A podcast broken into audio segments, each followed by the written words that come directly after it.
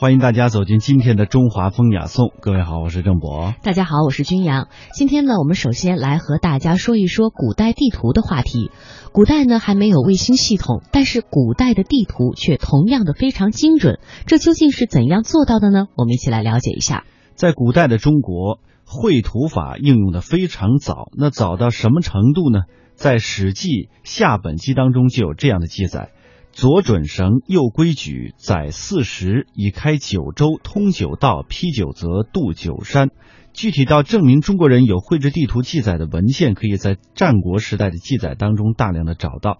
从《周礼·地官司徒》当中可以看得出，周时期就已经对地图有着重要性，有着一定的认识了，并且派为大司徒一项重要的职责。我们从古代的文献当中可以确定的地图绘制工具有大概这么几种：有规、有矩、有准、有绳、有表，还有丈杆、罗盘、望筒、度杆、计里鼓车，还有丈量的步车。基本上呢，就是这十一种。其中罗盘、望筒和表是用来测量方向的，剩下的八项功能各不相同。罗盘是北宋发明的，在此之前一般都用比较原始的司南和地盘。这司南就是一块石板，上面有四维八杆十二支，二十四个方向。然后呢，有一个做成勺子形状的磁石，叫做司南，放在上面，旋转之后停下的方向就是南方。由于这个司南摩擦太大，有所误差，于是罗盘出现，就后来被取代了。我们在古代的地图当中，如果您留心的话呢，您会发现，在图旁常常会有一寸折百里这样的标注。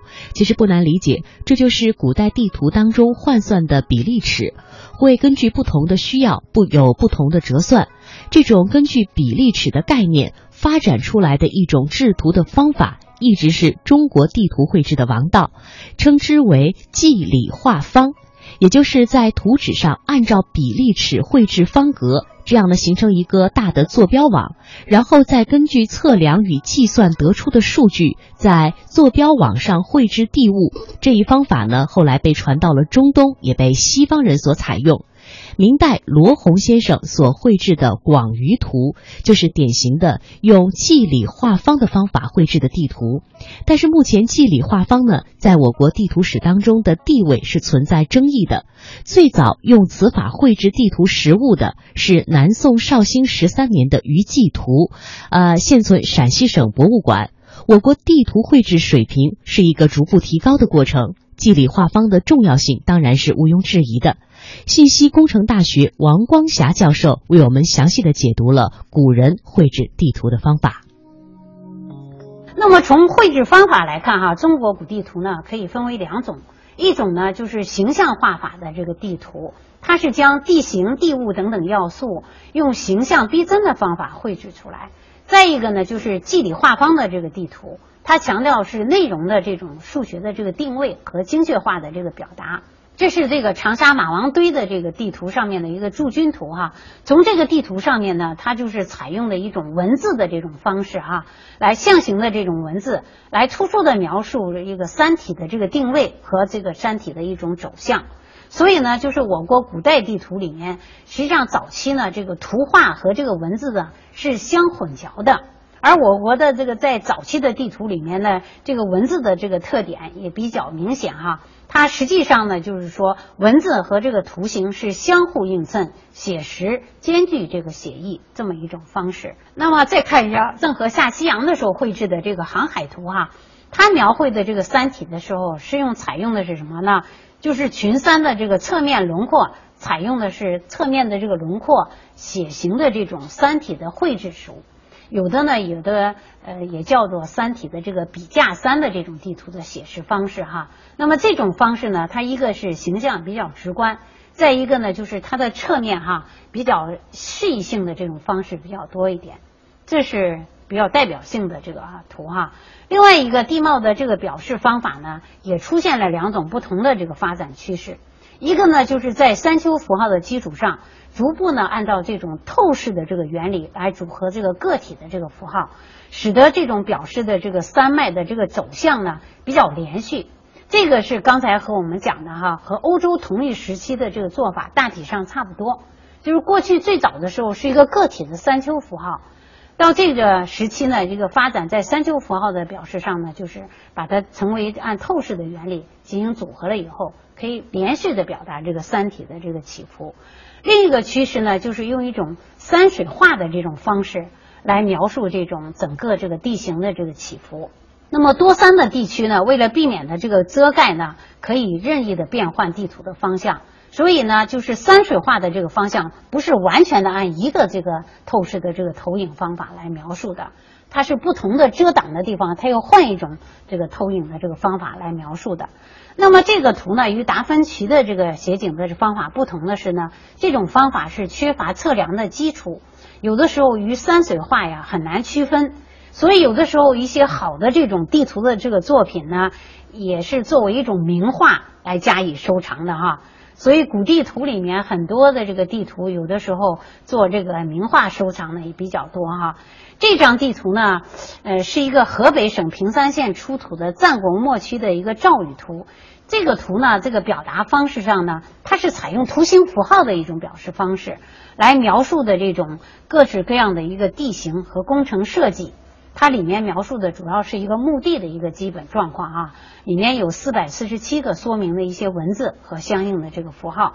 这张呢，就是也是采用图形符号的一种方式来描述这个地形。这是这个西汉的时候长沙马王堆三号墓出土的一张地形图。这张图上描绘的这种符号，这种河流符号，大家看非常接近于现代地图哈，非常形象生动，而且比较直观。这个呢是这个肌理画方的这个地图，在这张图上呢，一个是就是它那个呃表达的内容比较精确，而且呢就是符号描述的比较逼真，而且也非常非常接近于现代这个地图哈。这是一张呢就是南宋晋江府，也就是现在桂林市的一个成乙图，也是说明哈当时呢地图的表达风格是采用图形符号的一种表示方法。这是一张罗洪先的这个广域图里面哈，它是采用不仅表示这个图形符号，同时呢首创了地图的这个图例。它的地图符号呢有二十四种啊，以图例的形式把它编排上来描述。所以中国很多古地图呢，不仅是一种就是写意的写实，同时呢这种图形符号的这个描述地物也非常的这个明显哈。这是一张呢大明的浑仪图哈。这张图上呢，它是一个就类似于现在行政区划图。这张图内主要表示明朝及其邻近地区的各级居民地、山形、河流及其相对的这个位置。它的居民地啊，是均以地名加框的这种方法来表示的。然后它的那个框呢，用不同的颜色区分出来内的和外的这个属所属的这个呃所属的这个差异。另外一个。这张地图呢，绘制的非常精美哈，内容也非常丰富，是一件十分珍贵的这个历史文物。现在藏于中国的这个历史档案馆。大家如果感兴趣的时候，下一个是在网上，一个是有兴趣的，呃，如果有机会哈，到中国历史档案馆里面参观。这是一张呢杨子琪拔玉的这个地图哈，这张图上呢也是一个是呢它这个图例的这个符号来表达的比较明显。再一个呢，它的表达的这个色彩和这个表示的这个内容也非常的这个丰富。每天一小时，请随我们走进大观园，感受红楼儿女的情怀。每天一小时，随我们坐进白鹿书院，听朱子的治家格言。每天一小时，可邀李白品美酒，白居易赏梅花。今天这一小时，你来了吗？这里是中央人民广播电台香港之声《中华风雅颂》。我们今天说到古古代绘制地图的方法，在这儿必须要提到一个人，那就是魏晋时期的一位大臣，也是著名的地图学家裴秀。裴秀作《禹贡地域图》，开创了中国古代地图绘制学。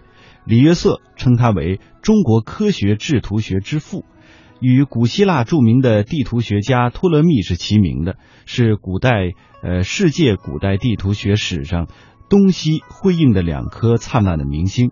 裴秀呢，在地图学上的主要贡献在于他第一次明确确确立了中国古代地图的绘制理论。他总结中国古代地图绘制的经验，在《禹贡地域图序》当中提出了著名的具有划时代意义的制图理论，那就是制图六体。所谓的这个制图六体呢，就是绘制地图时必须要遵守的六项原则。那用我们今天的概念来说，那就是比例尺、方位、距离、地势起伏、倾斜角度、河流、道路的曲直。前三条呢，最主要的是一个普遍的绘图原则，而后三条是因为地势的起伏变化，也需要考虑的一些问题。这六项原则是相互联系、互相制约的。他把制图学当中的主要问题都接触到了。那裴秀的制图六体对于后世制图工作的影响是十分深远的。直到后来，西方的地图投影方法在明末传入中国时，中国的制图学才再一次革新。裴秀在任司空的时候，因为自己的职位是地官，他认为禹贡当中的山川地名沿用久远，后世多有改变，解说者或牵强附会，渐渐的混淆不清。于是呢，他就采集甄别旧文，有疑问的地方缺而不论，古代有其名而当今不用的地方也做出了明确的注解。作为《禹贡地域图》十八篇上奏五帝，被收藏于秘府。图上古今地名相互对照，它不仅是当时最完备、最精详的地图，而且更重要的是，它采用了科学的绘制方法。裴秀在图的前面写了序言，详细谈到了他绘制地图所运用的方法。这是一篇很有科学价值的珍贵文献，它体现了裴秀在制图理论上的卓越见解。这篇序言后来被保存在《晋书·裴秀传》以及《译文类聚》和《初学记》等文献当中。据史书记载。裴秀还曾经绘制了一幅地形方丈图，一直流传了几百年，对后世的地图学发展有相当大的影响。大概在他以前不久，有人绘制了一幅天下大图，规模非常的庞大，但是这幅天下大图非常不便于携带、阅览和保存。裴秀呢，就运用了制图六里当中的方法，以一分为十里。一寸为百里的比例尺，大约相当于一百八十万分之一，把它缩绘成了地形方丈图，并且把名山、大川、城镇、乡村等各种地理要素清清楚楚地标示在图上。这样呢，对于阅览也就更加方便了。可见裴秀当时已经掌握了缩放技术。除了技术上的规范和精准，王光霞教授认为，古代的地图有很强的艺术和审美价值。那么，地图呢，是人类探索自然环境的产物，也是人类认识自然环境的一个依据。地图不仅要准确的反映客观世界，而且呢，要易于读解。那么，这里面既涉及到科学技术的因素，也有艺术的这个成分。地图呢，它特有的视觉形象特征与艺术呢结下了不解之缘。那么，地图呢作为人类文化的一部分，它在本质上是科学的。这个呢可以通过地图的科学性来体现。那么，但呢它形式上呢又是富于艺术性的。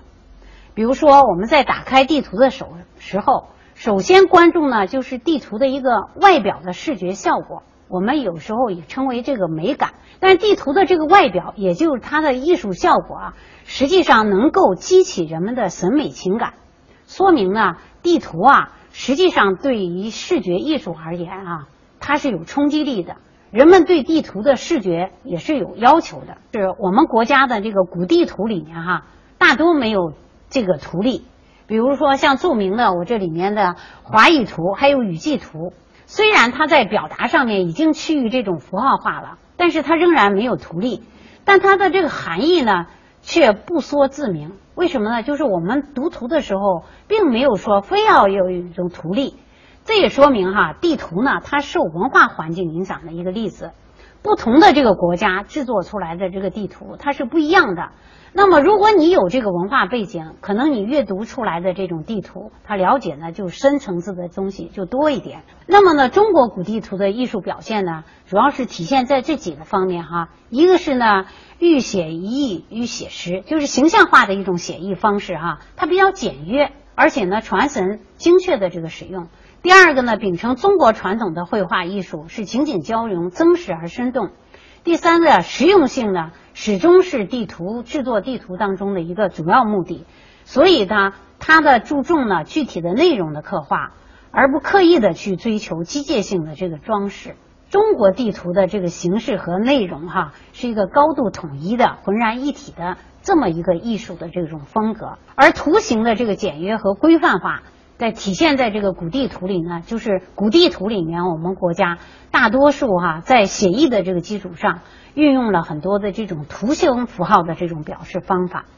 那么，因为更更早的用图形符号，所以呢，我们国家呢是形成完备符号系统当中比较早的哈。那么与西方的地图文化相互融合哈，这是到近代了以后哈，使得地图的艺术性逐渐完善为现代形式和现代的一种理念。这是中国古地图的艺术表现。那由于中国古地图呢具有文物性、艺术性和资料性，因此呢也备受诸多国家和有识人士的重视。同时呢，它的这个经济价经济价值也不断升温哈。呃，二十世纪九十年代以后，国内呢也掀起了收藏古地图的这个热潮。但是呢，由于我们这个传世的这个古地图哈，它的一些就是品相非常好，而且艺术性非常强的这种地图呢非常少哈。所以不像一些绘画艺术作品哈，拍卖起来非常的这个价值也非常的高。但是中国古地图确实呢，就是它的艺术风格和西方古地图，大家看那个艺术风格和表达上确实有差异的这个地方哈。